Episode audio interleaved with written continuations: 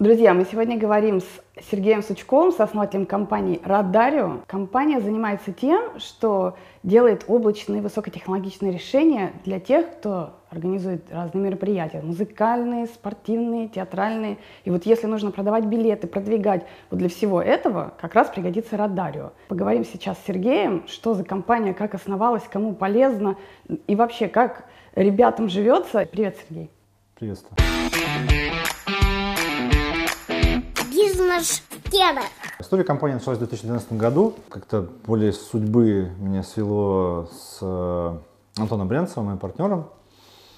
Скорее даже это был такой э, плановый поиск партнера э, в, из технологий. То есть я просто человек, который больше скорее про бизнес, про маркетинг, про продажи. И искал себе человек, который разбирался в технологиях. Ну, так случилась встреча с Антоном. Мне повезло, в общем-то, с э, консультантом, который подобрал действительно классного партнера. И мы вот с ним запустили компанию. Изначально компания, когда только запустились, мы были первые продажи, мы были неким агрегатором билетов на концерты. Ну, ну в упаковке, это была значит, удобная покупка в мобильном приложении, тогда еще в 2012 году этого ни у кого не было. И мы решили, что это будет нашим УТП. То есть вы это сами придумали?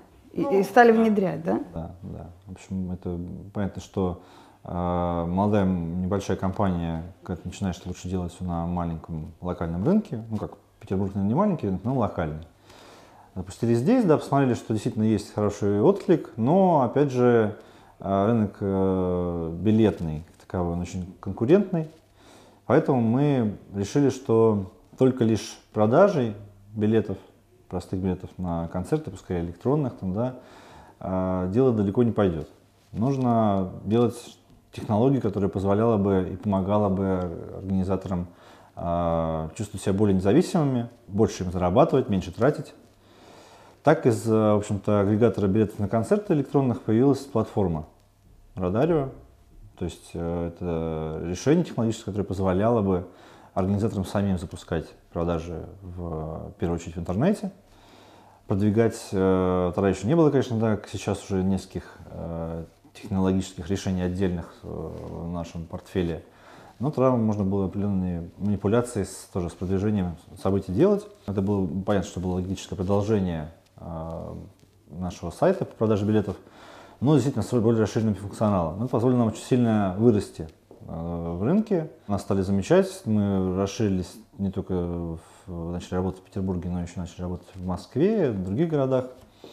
В общем, пошел рост. Вот, то есть технология была востребована. То есть вот буквально через год, да, сразу, и пошел такой резкий прямо рост, да? Да, то есть скорее действительно эта мера была для нас, э, разработать платформу, технологию, была скорее э, диктовалась рынком, потому что те большие игроки, которые уже на рынке присутствовали, они э, обладали большими маркетинговыми бюджетами, которые могли пускать в привлечение покупателей. Мы себе это позволить не могли, поэтому мы пошли технологии. И увидели, что действительно технология была востребована. Мы начали внедрять э, различного формата клиентам. Это стало более и более популярно, стали развиваться, нанимать новых сотрудников, соответственно, развивать саму платформу. В середине 2013 года мы привлекли э, стороннее финансирование, привлекли 1,2 миллиона долларов на развитие компании на основании тех результатов, которые мы показали, в общем-то, продавая до этого в 2012 году билеты и разработав технологию. Вот. С этой помощью, наверное, да, такой финансовой в том числе, мы действительно стали очень круто расти. А, пошли в первую очередь в регионы, потому что решили для себя, что стратегия захвата Москвы требует очень сильных ресурсов, очень больших ресурсов, поэтому выбрали вариант для себя э, схожий с тем, который выбрал для себя Сергей Галицкий, когда развивал свой магнит.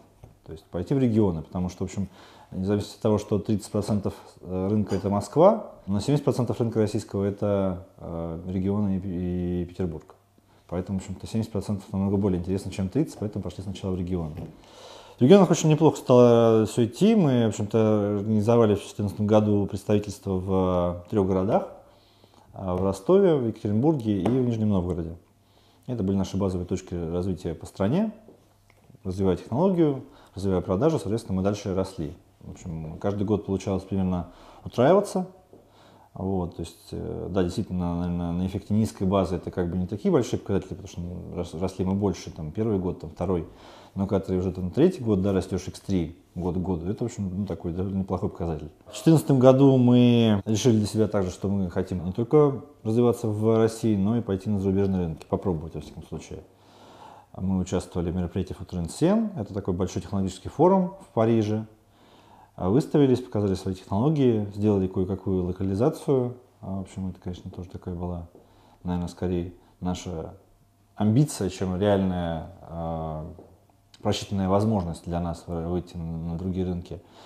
И э, представились, показали технологии свои и решили, что, в общем, надо с этого момента пробовать еще и за границей продавать наши решения. Не все было гладко.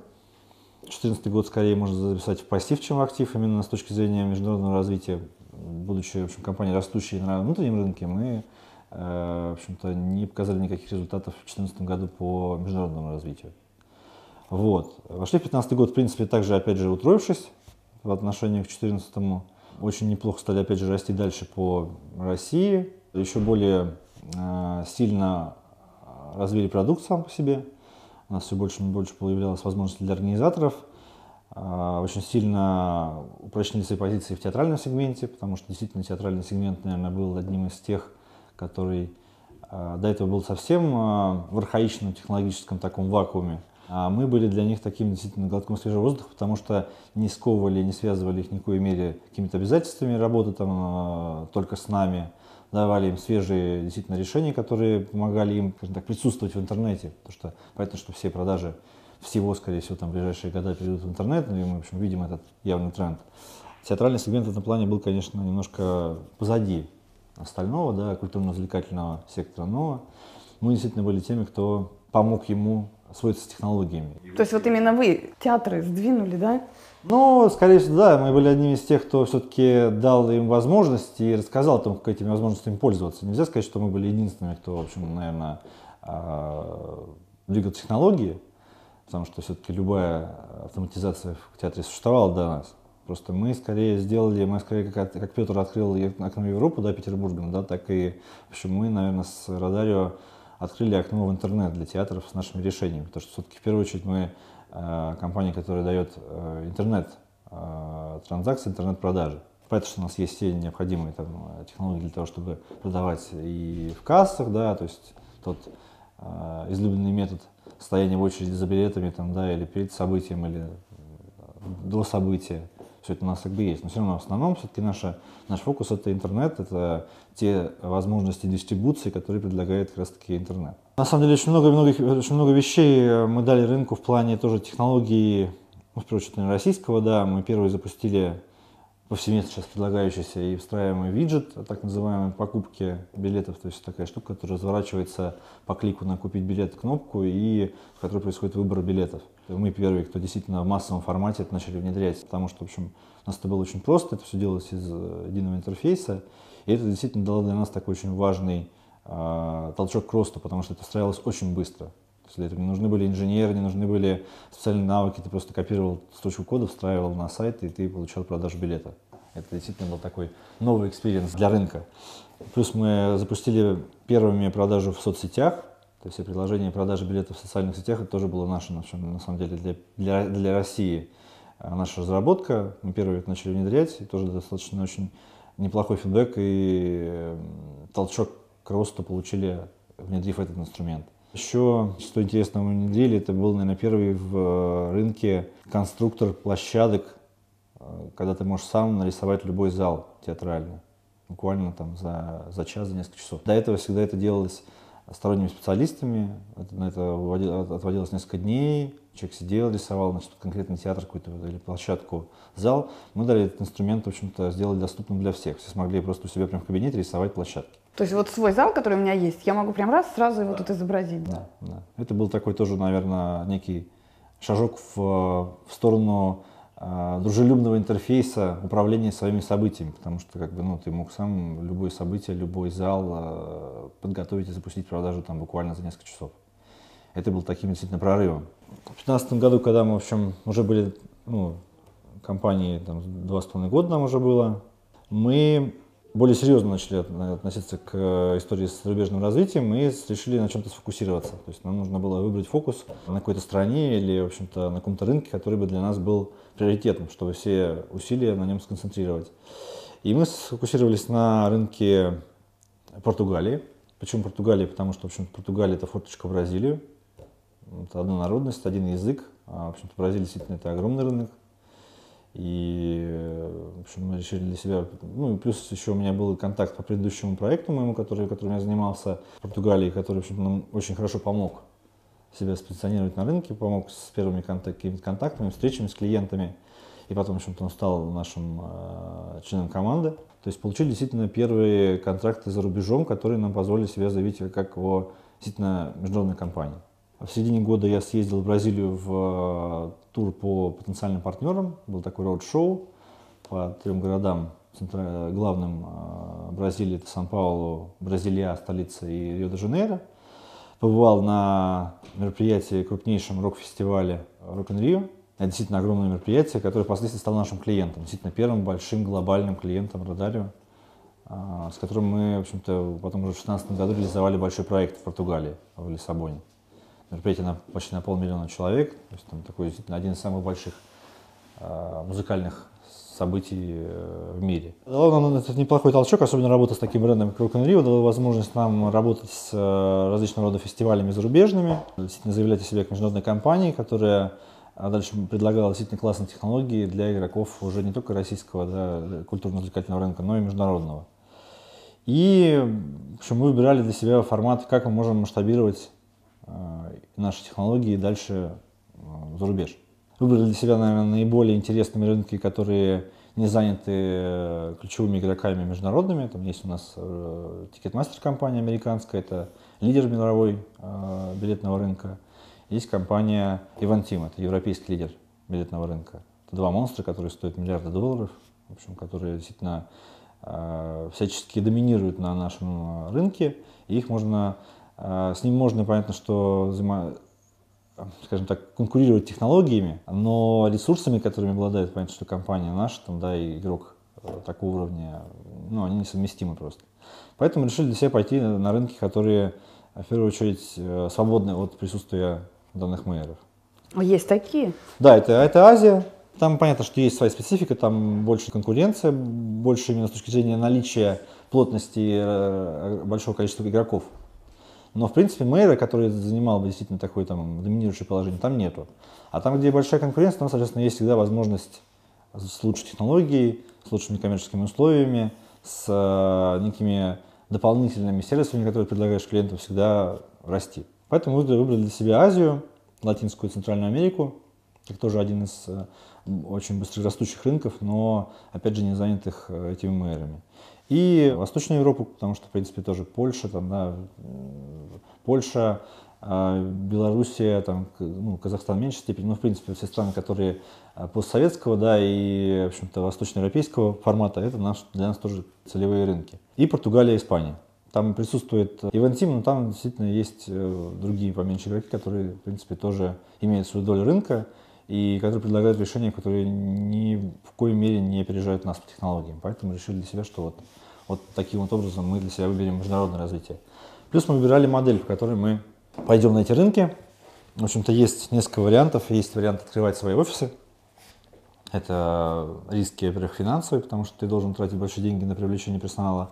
Два, риски именно человеческого фактора, потому что когда ты привлекаешь людей в команду, особенно с ментальностью отличной от твоей, ты не можешь быть уверен в том, что они, а, правильно тебя поймут, ну, то есть ты найдешь с ним правильный общий язык, и два, что они тебе дадут результат, который ты от них э, хочешь получить. Второй вариант это идти через неких агентов-представителей, то есть это люди, которые будут представлять как бы интересы твоей компании на некой агентской э, модели. Но это не работает, потому что люди свободны в своем э, времяпрепровождении, и когда у них есть, есть время заниматься тобой, они тобой занимаются когда нет, соответственно, не занимается. То есть что-либо, что-либо планировать такой модели тоже невозможно. Поэтому мы для себя решили, что есть модель франшизы, когда ты действительно привлекаешь бизнес-партнера, который обладает определенными компетенциями на рынке, обладает ресурсами финансовыми и человеческими для того, чтобы в твой продукт развивать. И действительно работаешь просто по франшизной модели. Ты обучаешь его команду, ты даешь ему решение свое, которое ты здесь продвигаешь. И, в общем, как бы берешь просто royalty fee и паушальный инсталляционный взнос. Дальше, соответственно, партнер занимается сам развитием бизнеса, развитием твоего бренда, под твоим контролем и под, твоей, под твоим саппортом. То есть ты в любом случае техническую поддержку ему оказываешь. Именно развитие международного, почему мы решили э, пойти так, почему эти страны и почему франшизы. Потому что действительно это менее рисково, рисково для нас, потому что мы все-таки не компания, обладающая ресурсами там, не знаю, Uber или Airbnb, которые э, финансы могут вливать э, огромные в свое развитие, формирование локальных команд, могут ошибаться с кадрами, могут нанимать лучшие кадры. А вот зачем? Вы же, ну, по сути, вы в интернете, да? Зачем вам местное присутствие в том или ином виде необходимо? Почему вы не можете быть и за рубежом, и в городах? Там нужно открывать какие-то физические локальные там, офисы, допустим. Потому что наш бизнес все равно в какой-то мере связан с офлайном. То есть, если бы это было, ну, есть компании, которые действительно, которым не нужно присутствовать э, физически.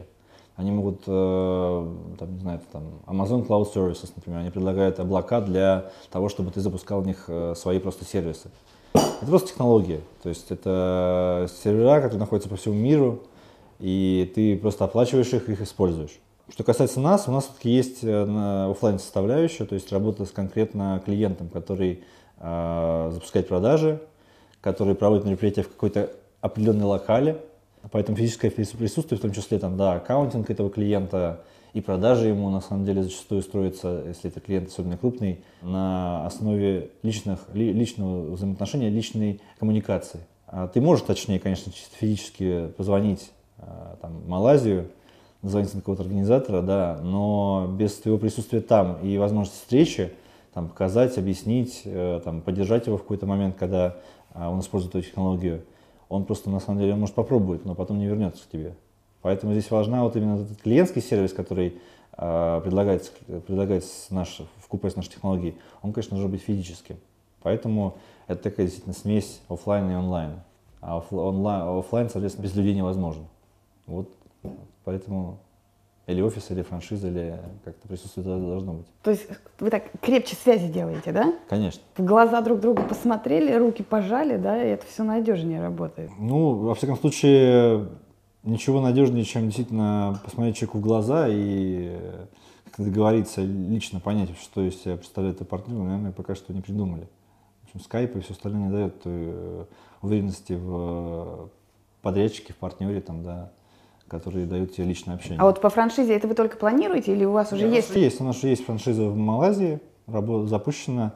А, франшизный партнер Малайзии он также взял на себя возможность запустить в Индонезии, Сингапуре. Ну, в общем, тоже это все один регион. У него там бизнес-интересы в этих странах есть и возможности развивать тоже и команду, и продукты в этих странах как бы, в общем, присутствуют. Поэтому он взял на себя три страны. Плюс э, мы на волне успеха и работы с этим крупнейшим фестивалем музыкальным Rock and Rio мы получили запрос от э, крупного испанского культурно-развлекательного портала, наверное, нечто в какой-то степени схожего с нашей там afisha.ru или ну, что-то, что-то похожее, на представление наших технологий на рынках Центральной и Южной Америки испаноговорящих. То есть вот у нас тоже в пайплайне франшиз наших на следующий год стоит э, 8 стран Латинской Центральной Америки. То есть вот это ваша вот технология окольными путями идти, да, через регионы в Москву, через Португалию в Бразилию, образно говоря, работает, да? Ну, наверное, если бы было больше э, ресурсов, в первую очередь, да, финансовых там и опыта, может быть, э, ведения международного бизнеса, все-таки мы все равно, опять же, здесь партизаны. Да, и партизаны в том, в том плане, что какие-то вещи мы делаем по наитию, мы пробуем, и получаем какой-то фидбэк, не идет, да, делаем по-другому. То есть ну, это такая действительно просто партизанский бизнес. А вот. И здесь, наверное, франшиза для нас это был один из тех, тех вариантов, который как бы работает без привлечения действительно этого большого количества э, финансов. Потому что, да, их можно эти, эти деньги найти. В общем-то, мы доказали, когда только начинали бизнес. И когда ты растешь, тебе предлагают деньги. Но деньги, во-первых, ответственность. Два – это э, всегда некая скованность в действиях, потому что ты уже становишься скован обязательствами перед другими людьми, которые, да, другими компаниями, которые по-своему могут видеть твой бизнес. В общем-то, это очень сильно мешает, в первую очередь, вести такое как раз партизанское, партизанское движение. Это уже получается такая, да, некая культурная, э, э некий, некий э, гарнизон в какой-то армии, да, он все-таки действительно партизан. И действительно можно было, да, можно привлечь деньги, но, опять же, деньги тебе нужно тратить с умом. И нужно быть уверенным, что ты эти деньги привлечешь, вложишь и кратно вырастешь. Потому что иначе, да, это получается, ты э, просто не оправдаешь надежд э, компании или людей, которые вложат в тебя большие деньги.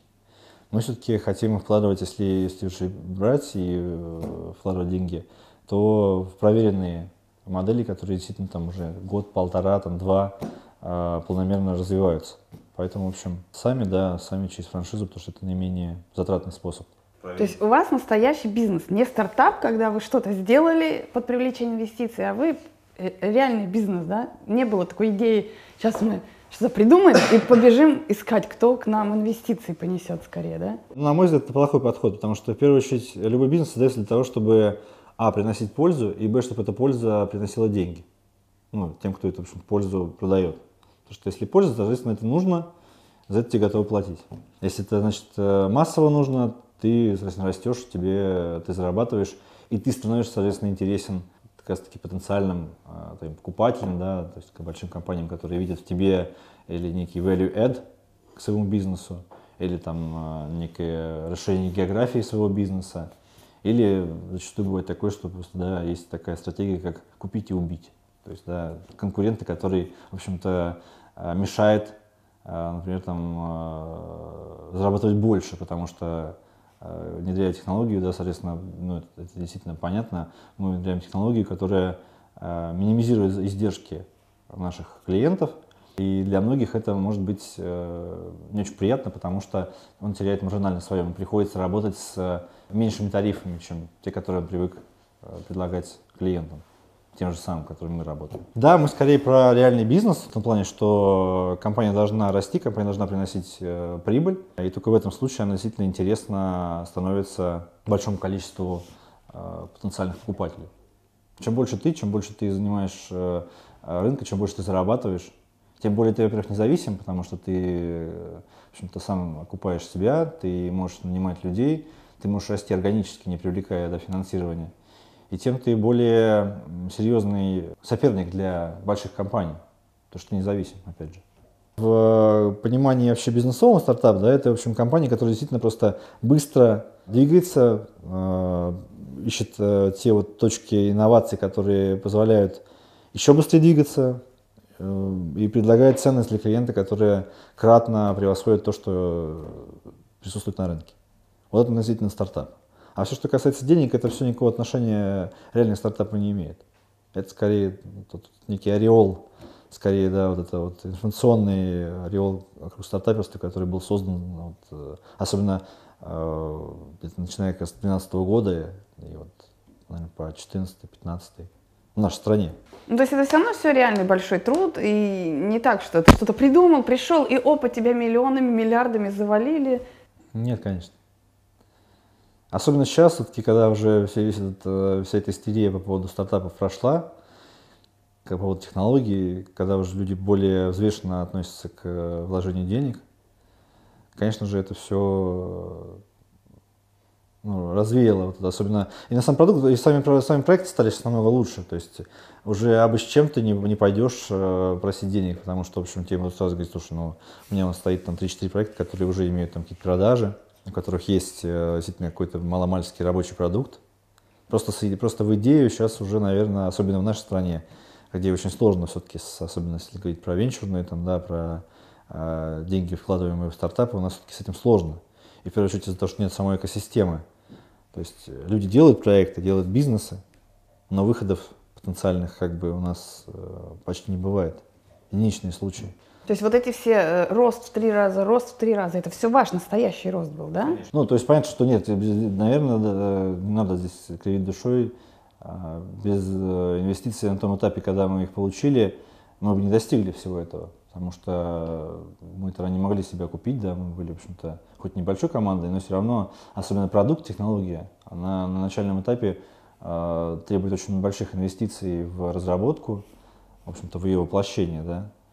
Поэтому потом ты можешь ее массово внедрив, снимать сливки с рынка. Но пока ты разрабатываешь, ты всегда будешь, особенно технологическая компания, которая перестает вкладывать в продукт, это, в общем-то, ну, скорее всего, приведет ее к краху, потому что продуктовая компания, которая занимается технологией, она всегда должна вкладывать, в, инвестировать в технологию. И всегда должна наращивать базу и мощь свою инженерную.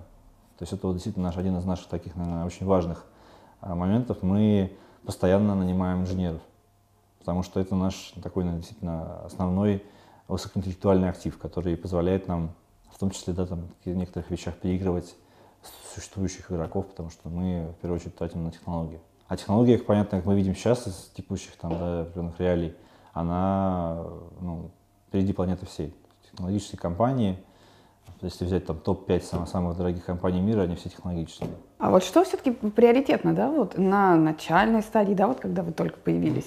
Дальше, когда вот вы развивались, вот сейчас, может быть, меняются, да, эти приоритеты. Вот маркетинг или технологии? Вот что первично? Я считаю, что, в принципе, если ты делаешь технологическую компанию, то первично всегда технология. А технология классная, она всегда себя сама продаст. Понятно, что для этого нужны импульсы в виде там, а, активности основателей, когда начальный этап компании, или там, привлечение правильных кадров в развитие бизнеса, в продаже. Но, в принципе, если технология классная, полезная, она решает какую-то проблему, то первично, конечно же, она.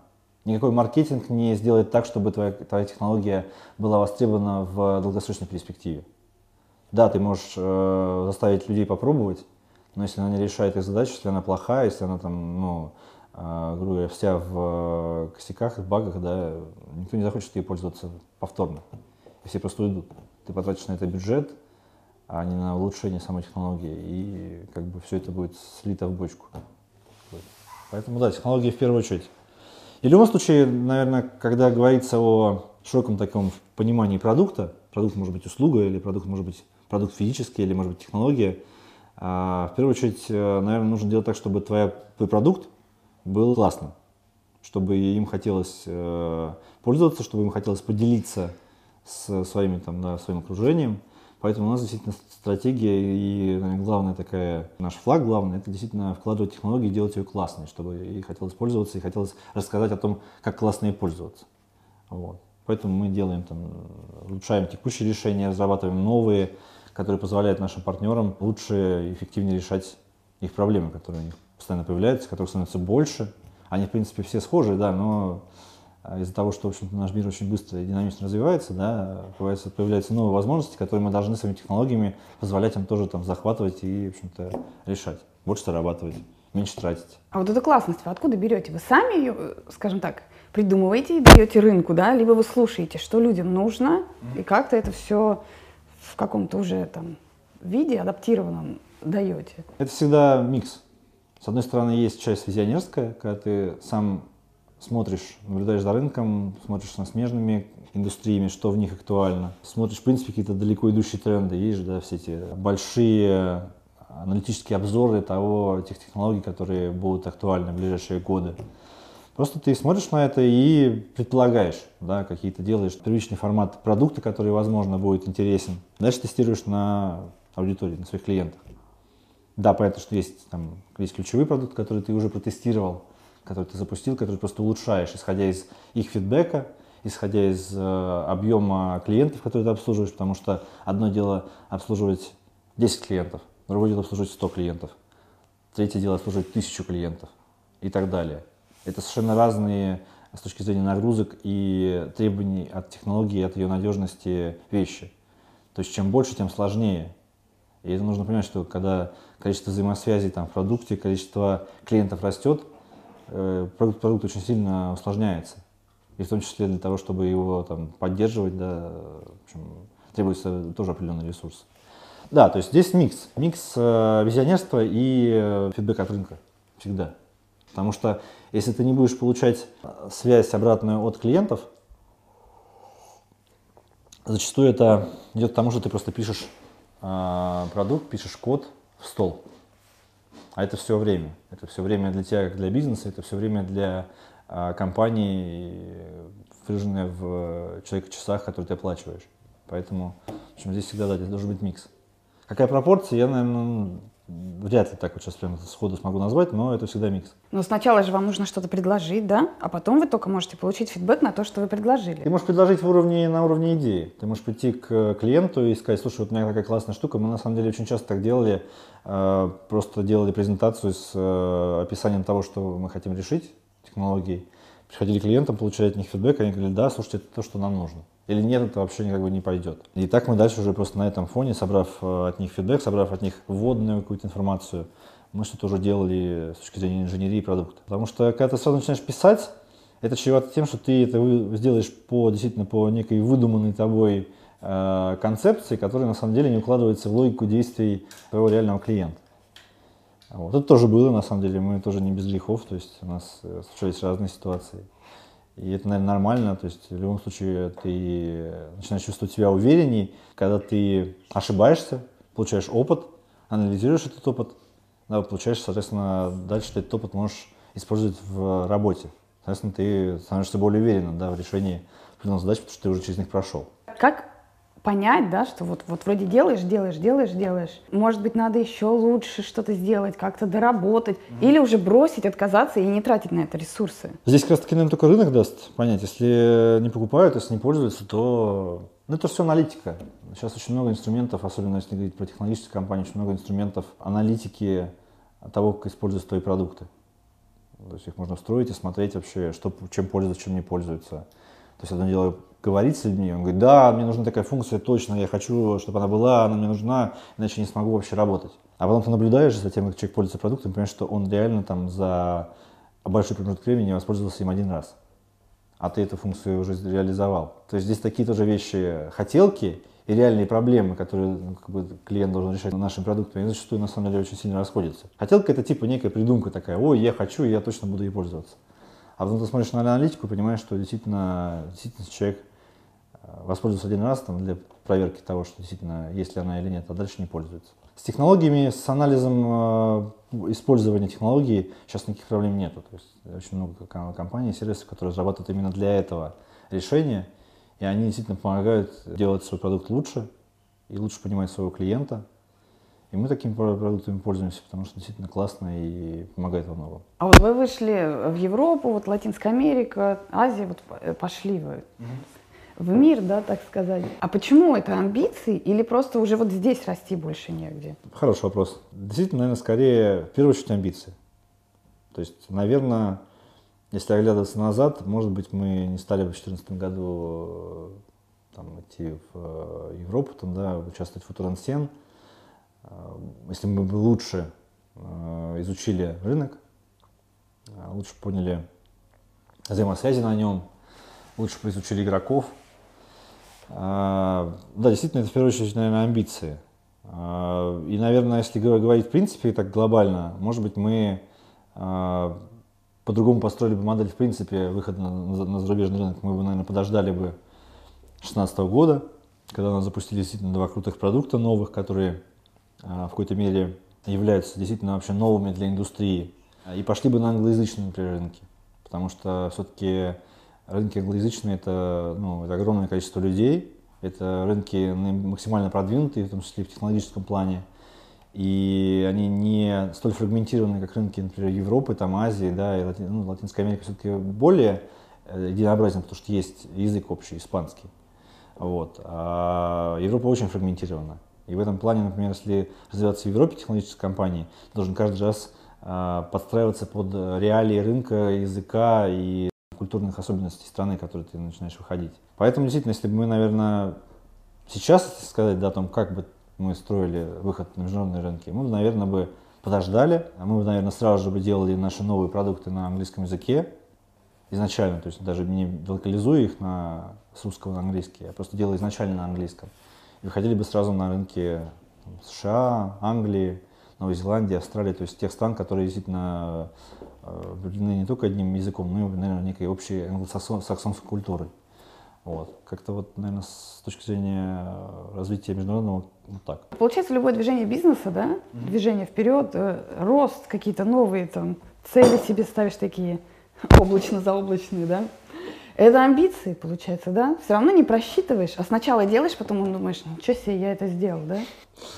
Ну, наверное, в принципе, любой предприниматель, э, он, наверное, в какой-то степени, наверное, даже больше, он э, идет от, э, от амбиций. То, что любой бизнес – это личная амбиция человека или команды, которая его запустила. Потому что нет амбиций, человек, наверное, не будет запускать бизнес, потому что бизнес это, ну, это, это сложно. Да, и те, кто говорит, что бизнес это легко, в общем, как бы люди, которые по факту реально не занимаются, не занимались бизнесом. Потому что бизнес это сложно, это, да, это постоянное напряжение, постоянный какой-то постоянный стресс. Но это, это драйв, это кайф, да, который, то есть, что нравится, действительно, если ты как бы от этого получаешь удовольствие, если ты понимаешь, что тебе нужно вот это вот, постоянно находиться вне зоны комфорта, то это твое. Он сопряжен всегда с амбициями расширить рынок, э, выпустить новые продукты, заработать больше денег, э, получить там, не знаю, какую-то э, благодарность от клиентов, да, потому что им действительно им нравится то, что ты делаешь, и это меняет там их модель поведения, меняет их бизнес. Вот, наверное, да. То есть это ну, не в том, не амбиция не в том формате как бы негативного, да, и выражения, что вот, типа необоснованные амбиции. Да, не, не, наоборот. А именно, да, амбиция это, это стремление.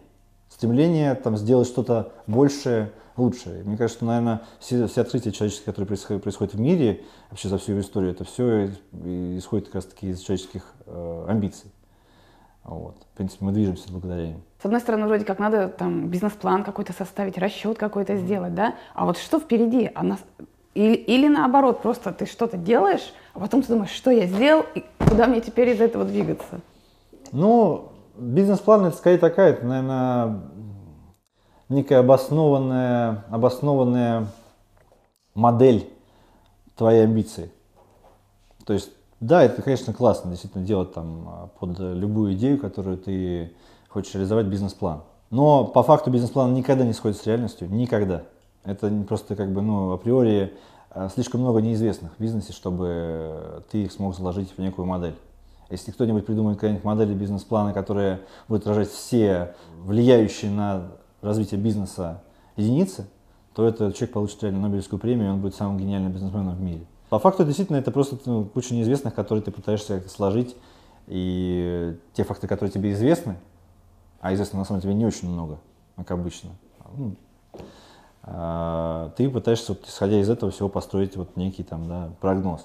Да, из тех вещей, которые ты считаешь там, да, каждый месяц, которые тебе понятны, там, да, выручка, приток клиентов, отток клиентов, там, не знаю, обороты, все да, вот с этим связано. Ты можешь построить какую-то модель, но это будет просто финансовая модель, исходя из прогнозных текущих как бы, да, показателей, исходя из сезонности.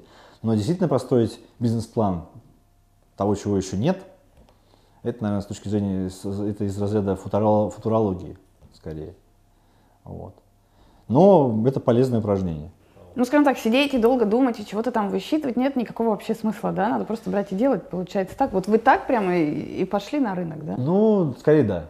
То есть нет, это, конечно, нужно прорабатывать план действий хотя бы, да, это такая неотъемлемая часть работы по развитию бизнеса, до росту компании. Ты должен для себя планировать, там, во-первых, очередь время и ресурсы, потому что они всегда ограничены. Если ты этими категориями не управляешь, то, в общем, как бы, ну, Получается, ты просто вообще занимаешься каким-то не бизнесом, а просто хобби какое-то, да? Потому что в любом случае ресурс ограничен. Но чтобы действительно садиться и сначала рисовать бизнес-план, который в итоге все равно не реализуется, наверное, на это, особенно в технологическом бизнесе, на это просто нет времени, потому что технология развивается настолько быстро, что ты просто не успеваешь повернуться в сторону, а уже все изменилось. Поэтому, ну, уже, в принципе, да, вот за последние там, пять лет мы живем в совершенно другом мире. Смартфоны, вообще технологии, они окружают нас все, встроенный интернет, в холодильники, в чайники, куда хочешь, да, то есть это все меняет здесь наши там самоходные машины, телефонами, которыми ты оплачиваешь на, на в ларьке, когда покупаешь булочку, ну, то есть это, и все это будет, и все это на самом деле идет по геометрической прогрессии. А вот что, вот вы растете, хорошо, все прекрасно, да? Что все равно вперед-то как-то вот так вот вас ведет? Ну, наверное, это как раз таки вот эта амбиция. Амбиция сделать так, чтобы твой бизнес э, э, действительно был большим, чтобы он э, был важен и нужен для твоих клиентов, чтобы они возвращались, чтобы они уходили, чтобы ты вместе с ними и они, и ты больше зарабатывали.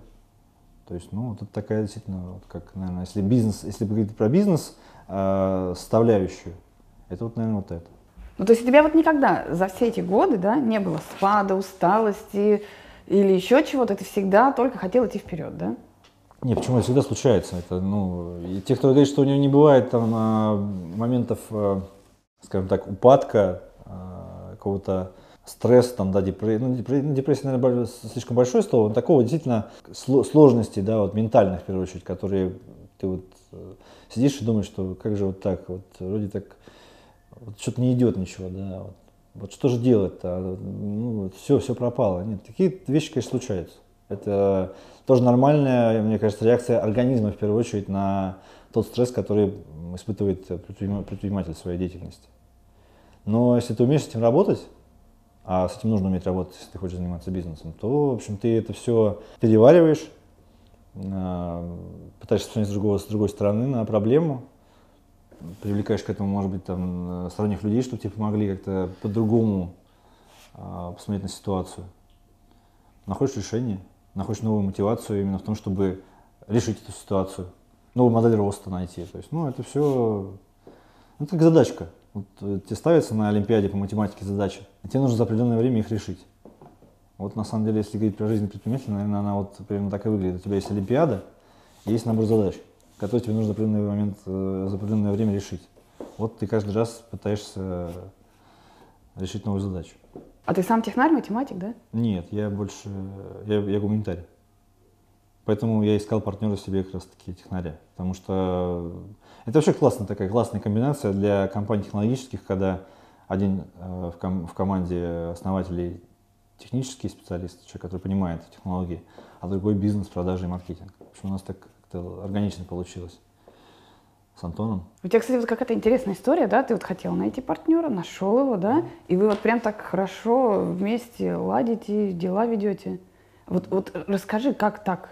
Ну, потому что каждый отвечает за свое на самом деле. То есть мы вместе думаем, куда и как идти. Он придумывает, как это идти, как это можно реализовать с точки зрения технологии, а я это думаю, как это можно продать и э, донести до рынка. И, в общем, здесь все получается довольно органично. Мы придумываем, как это сделать вместе – но каждый отвечает за свой блок работ. И, в общем, с одной стороны, у нас есть общий интерес, это компании и технологии, а с другой стороны, у нас есть, в общем-то, довольно четкие разграничения по компетенциям, которые каждый из нас закрывает. И это позволяет, в общем-то, не влезать в работу друг друга, а скорее дополнять, чтобы получать результат на выходе. Вот. То есть я считаю, что действительно классно, когда а, в команде, особенно основателей какого-то бизнеса, люди закрывают разные компетенции. Это позволяет сделать довольно гармоничную команду, которая просто будет э, дополнять друг друга и не лезть, не мешать э, в огород каждого, да, вот, который за ним закреплен. А вот смотри, вот вы, э, значит, стоите как бы в основе компании, да, но вы все равно и в оперативном управлении постоянно, да, вот все.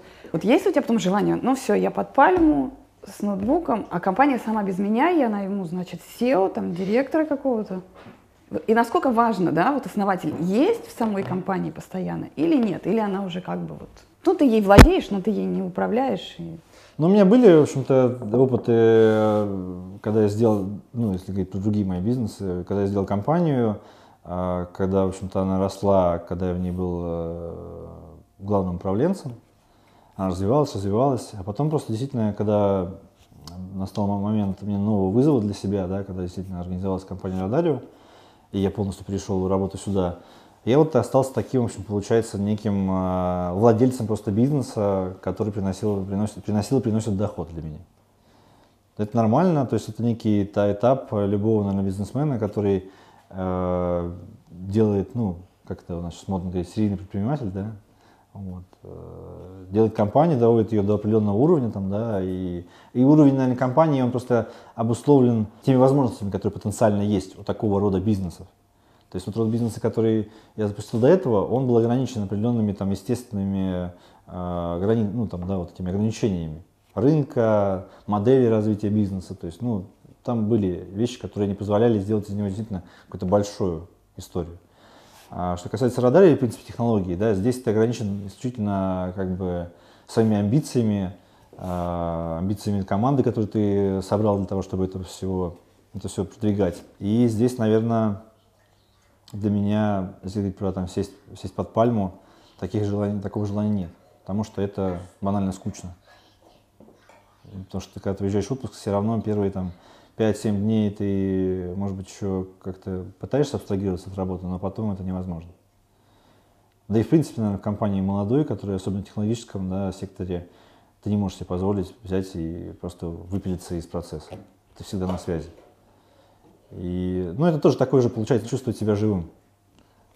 Ты, как бы, когда компания живет, когда бизнес живет, когда случаются различные события, там, да, проблемы, это значит, что ты тоже в процессе, ты, ты жив, да, вот как, как бизнесмен, ты чувствуешь этот драйв, там, да, и как-то вместе с ним, соответственно, тоже заряжаешься. Это не только потеря энергии, но и заряд энергии тоже. Поэтому нет, пальмы пока что.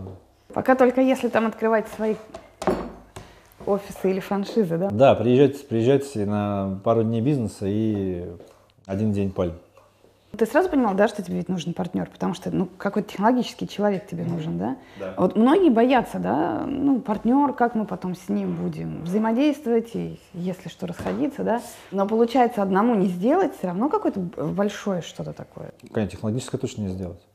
И здесь важно действительно, чтобы это был человек-партнер, э, не только в формате просто наемного сотрудника, потому что наемный сотрудник это человек, который всегда может э, уйти, который всегда предложили, предложили новые, лучшие условия, он свободен в своем выборе, это его жизнь, это его выбор. А партнер это человек, который в общем, действительно замотивирован вместе с тобой сделать э, классную компанию, классный продукт. И если э, ты собираешься делать именно технологическую компанию, то, конечно, очень важно, чтобы вот, вот первоначальный костяк был э, людей, которые являются основателями, собственниками. Потому что иначе очень трудно замотивировать людей, особенно когда у тебя нет выручки, у тебя нет прибыли. Это все на энтузиазме же строится. Ты сжигаешь деньги, например, которые ты накопил до этого. Куча проблем. Тебе нужно набирать людей. Ресурсов нет. И, как бы, в общем, у многих э, высок, э, высок соблазн уйти. Зачем проблемы решать? Можно просто устроиться, как бы работать дальше в другой компании, которой нет проблем. Это такая тоже закалка. В общем, когда это партнер, и когда он с тобой плечом к плечу это решает, это, конечно, ну, очень важно. И здесь задача твоя построить такие взаимоотношения, так, так делать, э, настолько строить интересный продукт, компанию, которая бы мотивировала твоего партнера э, быть также вовлеченным в процесс. Э, вот. Риски есть всегда, при любых типах взаимоотношений.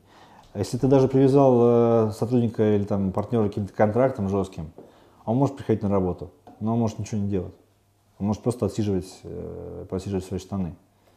А нужно ли это? Наверное, нет. Поэтому здесь самое важное именно история ментальная, как ты сможешь вместе создать эту правильную атмосферу взаимоподдержки, да, помощи и понимания, что без друг без друга невозможно сделать действительно классный, классный бизнес. То есть не страшнее, чем любые другие отношения выстраивать, в общем-то, да? Ну, да, это, в принципе, похоже на семью в какой-то степени. То есть семья это всегда это, это много проблем, это, это сложно, это всегда притирка, это всегда, как бы, да, это разные люди. Ну, мы люди, мы, в общем, как бы, обладаем как бы, каждый определенным набором качеств, которые у нас там формировались и формируются там, в течение жизни.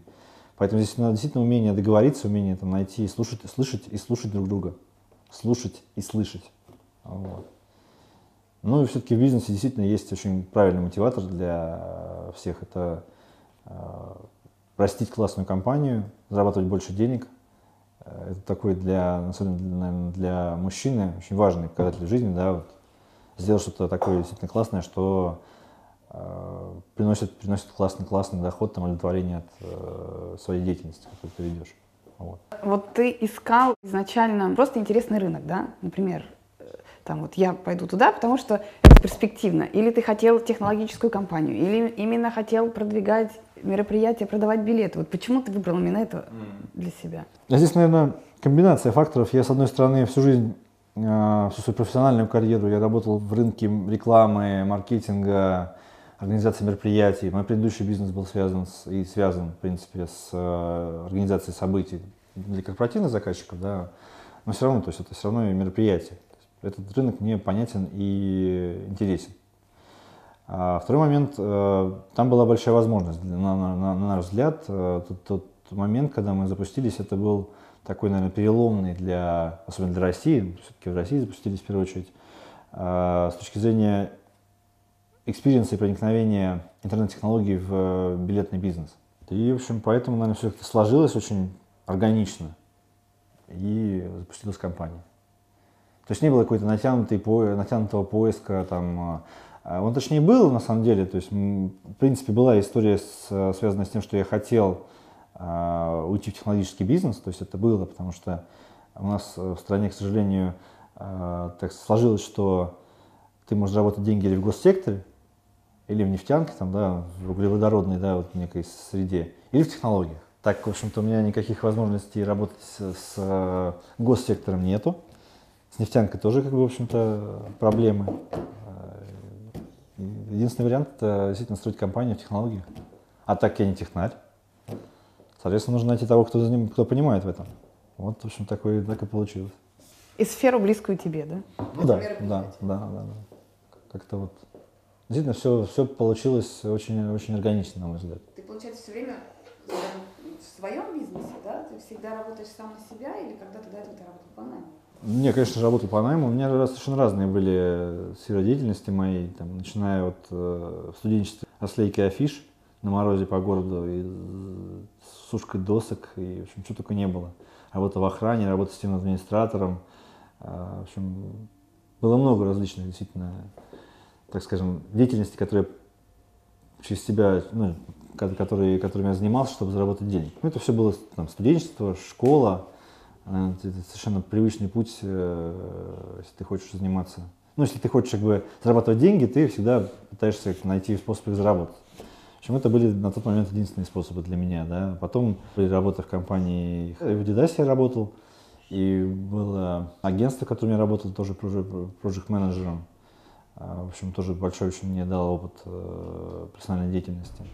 В общем, такой полный спектр, на самом деле, э, опыта э, и какой-то работы подсобной, и работы в компаниях, в больших компаниях. Наверное, полезная тоже штука, чтобы понимать, как устроено вообще все в, в организациях, да, чтобы когда ты запускаешь что-то свое, чтобы понять, что на самом деле вот то, что ты думал тогда, о том, как работает бизнес там, да, на уровне, ты вот смотришь, ну, ты, там, если говорить про агентство большое, в котором я работал, думаешь, ох, там, такие проекты, столько, столько прибыли по моему проекту. Это же вообще компания, я же, я же золотые горы приношу компании. А когда ты потом организуешь компанию схожего формата и смотришь на ее экономику, понимаешь, что ты очень сильно заблуждался. Ты не читал косты, которые Э, нужно платить каждый месяц, э, чтобы содержать армию людей, которые эти проекты реализуют. То есть, ну, такой интересный взгляд с разных сторон, который тоже свой опыт определенно добавляет тебе. То есть начинаешь отличать, да, что это у тебя выручка валовая, а это вот уже прибыль, то, что остается? Ну, конечно, да, да, да. Такие, в общем, на, в общем-то, опытным путем получается. Да, ты смотришь на цифры, а потом, когда ты уже со своими компаниями работаешь, ты понимаешь, что, в общем цифры — это всего лишь цифры. А что ты в итоге реально получишь, это все, в общем-то... Ну, ты всегда зависит. все равно хотел вот э, свой бизнес какой-то строить? Даже когда работал и по найму, у тебя были уже такие мысли? Да, конечно. Ну, это, наверное, такая просто... Э, есть, наверное, желание быть независимым, в первую очередь, потому что э, любой бизнес, с которым ты приходишь наемным сотрудником, это все-таки правила, э, там, да, особенно если большая компания, ограничения, это значит, ответственность перед э, там, руководством, это много всяких стопоров э, для, там, для, своей, для самореализации там, своих каких-то идей, потому что ты можешь предлагать, но на них могут, в общем-то, не смотреть просто. Говорить, слушай, да, молодец, но как бы мы будем делать по-своему. Вот, поэтому, да, это, в общем-то, единственный вариант э, самореализоваться и делать то, как ты, как, как ты считаешь нужным, как ты считаешь, э, и заниматься тем, что тебе интересно, это вот запускать свои, свой бизнес. Они в любом случае будут, какие-то будут фейлиться, и, э, в общем-то, наверное, очень важно в своей жизни энное количество проектов зафейлить. Это очень такой правильный и полезный э, путь, потому что ты очень много учишься. Опять же, это опыт, который позволяет тебе более уверенно потом чувствовать в разных ситуациях. Я в своей жизни три проекта зафейлил, поэтому И, в общем, То есть опыт этот отработан уже, да? Теперь можно в плюс. Поэтому любые неурядицы, в принципе, ну, как бы конструктивно к ним надо подходить. что, Ну да, ну, есть черная полоса, есть белая. С таким сталкивались, это можно так решить, а можно по-другому. Вот. И в любом случае, там, да, твои коллеги сталкивались. То есть, особенно когда ты начинаешь э, ну, не первой компании, у тебя уже расширяется очень сильно круг общения, сказать, ты пытаешься максимально заниматься нетворкингом во всех местах, где а, скапливаются там, люди из бизнес-сферы. Ты просто обрастаешь действительно этим пулом ребят, которые тоже занимаются своим бизнесом, которых ты можешь что-то спросить, которые как-то уже проходили твой опыт, да, и могут что-то посоветовать. И fail это классно, ну, то есть с точки зрения, конечно, э, локально результата, да, что ты зафейлил, это как бы, ну, для любого человека сложно это, да, как бы принять. А с точки зрения действительно развития своего, если ты умеешь делать выводы, и, ну, и принимать и правильно воспринимать эти да, фейлы, это, наверное, очень полезно, это очень важно. И, наверное, тем, кто не фейлил, а, на мой взгляд, сложнее в будущем там, да, построить что-то большое, чем тем, кто фейлил. Бесстрашие какое-то, да, появляется? Ты уже это холодными звонками в продажах. Сначала, да, неком- некомфортно. Ты как-то вот э, звонишь, и вдруг тебя откажут. Один, два, три, сто звонков, потом все равно уже. Ты просто выполняешь свою функцию, ты просто пытаешься, даже какой-то азарт на этом находишь, чтобы достучаться и донести а, значит, э, информацию о своем продукте, там, да, о своей услуге до клиента. А когда покупает, это прям эйфория. Вот. Поэтому очень, кстати, тоже полезная штука, это поработать на холодных звонках. То, что это микро, очень много микро fail ов. А вот вы, кстати, когда вышли только вот на, на рынок, да, были уже вот эти там монстры, кассир, там вот эти... Все были, да? Мы как раз таки выходили, с, э, най- найдя для себя возможность э, предложить другого уровня экспириенс для конечного покупателя. И, в общем, наверное, это было таким действительно для нас... э, ну, это и, и была и главная идея, когда мы выходили, и главная возможность, и, наверное, тот э, главный драйвер первичного первого роста, который, в общем-то, дал компании возможность дальше расти, развиваться.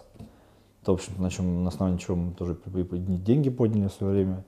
Это был тот некий вот первый, первый так называемый traction, который мы получили с э, людей, которые покупали билеты в некий новом experience е для них, особенно с мобильных да, приложений, это вообще было какая-то просто...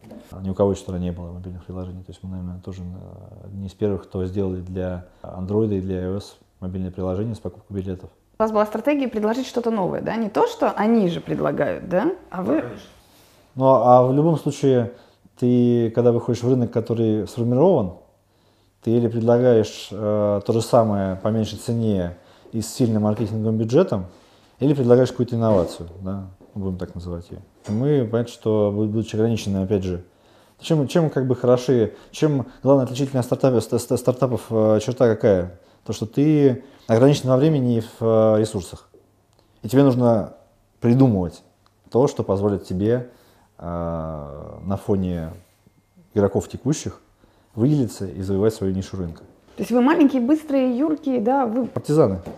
У них сложившаяся бизнес-модель. У любых больших компаний у них сложившаяся бизнес-модель, которая а, их ограничит во многом. Потому что чуть уменьшив свою маржинальность, да, там, внедрив то, что внедряем мы, например, это очень сильно отразится на взаимоотношении со всеми их клиентами. Это очень сильно убьет э, их э, э, доход, который понятно, что у них э, спланирован на там, свои какие-то капитальные затраты, да, там, те же самые содержание штата большого, там, да, они могут себе это позволить. Что, соответственно, может позволить себе компания, которая, в первую очередь, ставит на технологию и которая обладает небольшим штатом, но которая все свои усилия вкла- вкладывает в то, чтобы развить технологию. Вот. В, общем, в принципе, да, инновация, вот если говорить про, про любой рынок, это то, что ты можешь сделать то, что до этого было только для избранных и дорого, а ты можешь сделать это для всех и дешево. Это действительно инновация.